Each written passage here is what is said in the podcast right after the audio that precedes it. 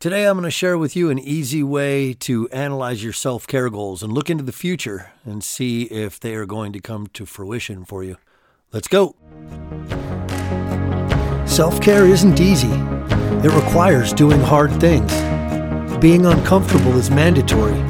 It's not for the weak and it's not for the fragile. But that's okay. We don't mind because we are weakless.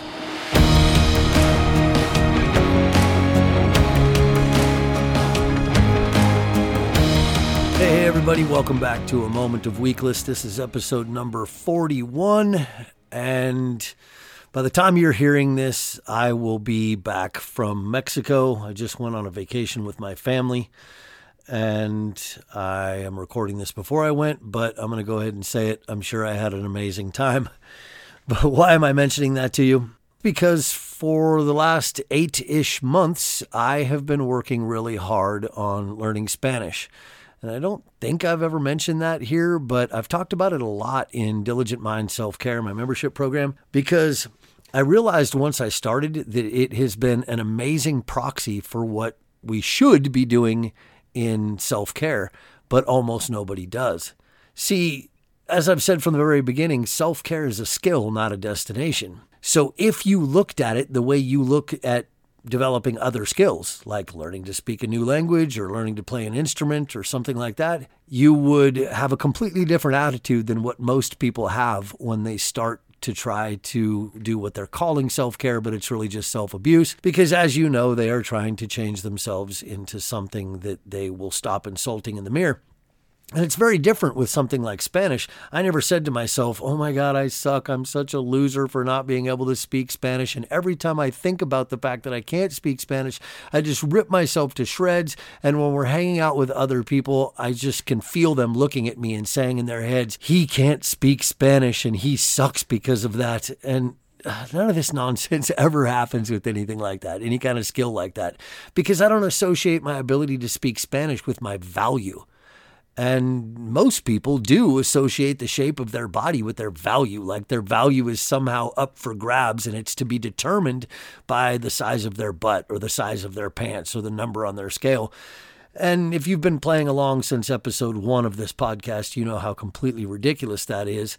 And you also know that, as I said before, self care is a skill, not a destination. So trying to get to some outcome keeps you extrinsically motivated and you start and stop and start and stop. And when you throw on top of that the fact that you think you're less valuable because of this skill that you don't have, you are never actually doing self care. You're just attacking yourself every day. I have to lose weight so that I won't be a loser, so that I won't suck. And the process is completely different from how you would learn another skill. I basically said to myself, you know what? I want to learn how to speak Spanish. I grew up in California and I had a lot of Mexican friends as a kid, especially when I was really young. And I just came to love that culture, and these people were so kind to me. And I have always said that I was going to learn how to speak Spanish. And one day I said to myself, you know what? I'm going to learn how to speak Spanish as soon as everything calms down. Things are really busy right now. As soon as everything calms down, I'm going to learn how to speak Spanish. And then my weakless inner voice came in and was like, what the heck did you just say? No, you're going to do it right now. That's unacceptable. You're just going to wait until the right time. You'll be laying on your deathbed talking about how you wish you learned Spanish. Go do it right now and I dove right in. And I spend an average of three to three and a half hours a day spread out throughout the day working on Spanish with lots of my free time. So 10 minutes here, 20 minutes there. I work on apps and I work on flashcards and things like that. I have a tutor that I work with on a regular basis, and I have learned a ton, just a ton. I'm not fluent yet. I am conversationally proficient. I can easily survive if you dropped me into a Spanish speaking town and there was not a single English speaker there, I would totally be able to get by. I would even be able to have some pleasant small talk. But I'm nowhere near fluent. I'm definitely on my way. Maybe about double the amount of time that I've put in right now. And I probably will be at that place where we could say that I'm fluent, but that's a really nebulous thing. It's like even the definition online when you look up fluent is really nebulous. So I don't know that there's ever going to be a time when I'll feel like I crossed some line. But that's not the point. I mean, I'm still getting better at English. I've been speaking English now for, well, by the time you hear this, 49 years. And I'm still getting better at English, so I will still be getting better at Spanish for the rest of my life. And this is exactly how I look at my self care practice. It's exactly how I look at my self care practice.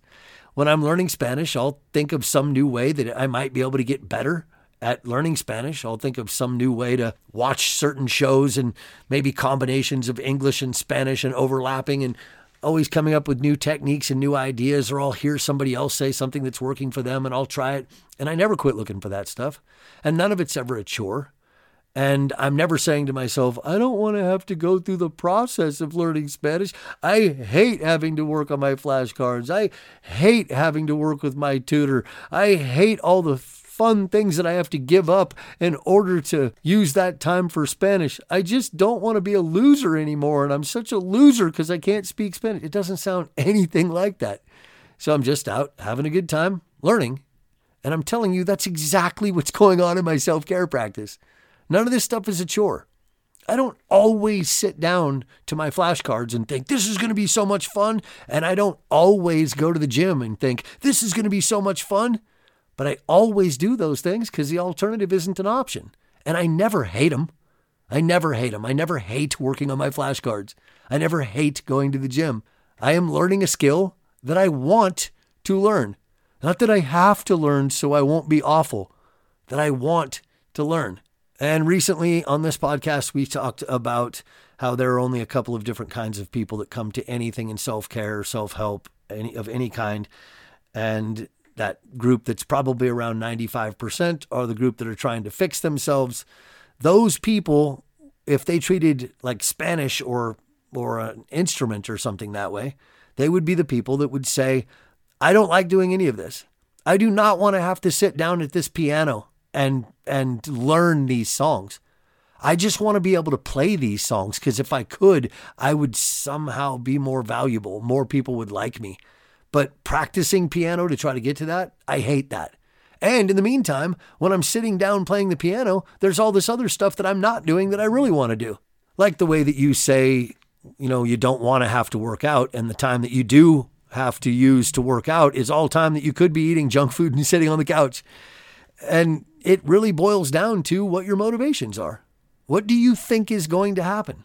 Here again, we are just seeing an example of how you can test all of this to find out what group you're in. If you look at your self care practice right now, just sit down and really think it out, or better yet, go for a walk and really think it out. Think about how you feel about your self care practice. Are you doing a bunch of chores to get to a place that isn't going to be awesome? It's just going to be not awful because where you're at right now is awful? If so, you're describing something that is not at all like what those 5% people are doing. You're not describing anything like developing a new skill that you actually want to have. You're doing a bunch of stuff that you feel like you should do, you have to do, you don't really want to do, and you're not aiming for something that you think is going to be amazing. You're aiming for something that's going to get you out of this nasty, terrible, awful place you think you're in that let's be honest, you're not really in. You're not broken and there's nothing wrong with you. You just tell yourself you are all the time. So your entire self care practice is actually a self abuse practice where you try to beat a body that you think betrayed you into something that you won't hate. Where's the awesome in this? Where's the, the fun? Where's the good? Do you think all of the good and the awesome is going to come from those three or four people that are going to walk by you and go, hey, you look like you lost some weight? And that's really the only reward that you're ever going to get from all of this? You think the amazing stuff is just going to be that you honestly believe you're not going to say any more mean things to yourself about your body? Really? Really? Do you honestly think that's going to happen? That you're going to change the shape of your body and then you're just going to be super secure and confident and never say any more mean things to yourself when you have always been somebody who self deprecates. This is your MO. That's just all going to go away because your pants are now the right size. That isn't going to work out for you. Are you doing this like you're trying to develop a skill? The skill of self care, the skill of health, so that you can live with vitality and have an awesome life, like an awesome life, really a great life. Not just a life that doesn't suck, but really a great life. Like out of your own way, I'm going to go do this because I think it will enhance the quality of my life, not somehow enhance the quality of me, but enhance the quality of my life. Is that what you're doing? If you are, then I guarantee you it looks very much like what I'm describing with my whole journey with Spanish. Look at your self care practice. Does it look like you are out honing a skill, developing a skill that you actually want to have? That you're excited about the new and fun ways that you get to experiment? Or are you just following lists of rules and then jumping on the scale to see if you're valuable yet? If that's what you're doing, I guarantee it's going to be a heck of a lot more of the same a body that goes up and down or that you actually never get traction with and it just stays the same while you just keep abusing yourself until you finally give up because apathy completely runs you over, probably in relatively old age. Or you can actually do self care, actually take care of yourself. All of this stuff can actually be fun, just like I'm having a blast learning Spanish, just like I'm having a blast with my self care practice. You can do all of that, make it awesome, make your life more awesome, and get out of this war that you're in with yourself and with your body and actually end up at all the places you always wanted to go anyway.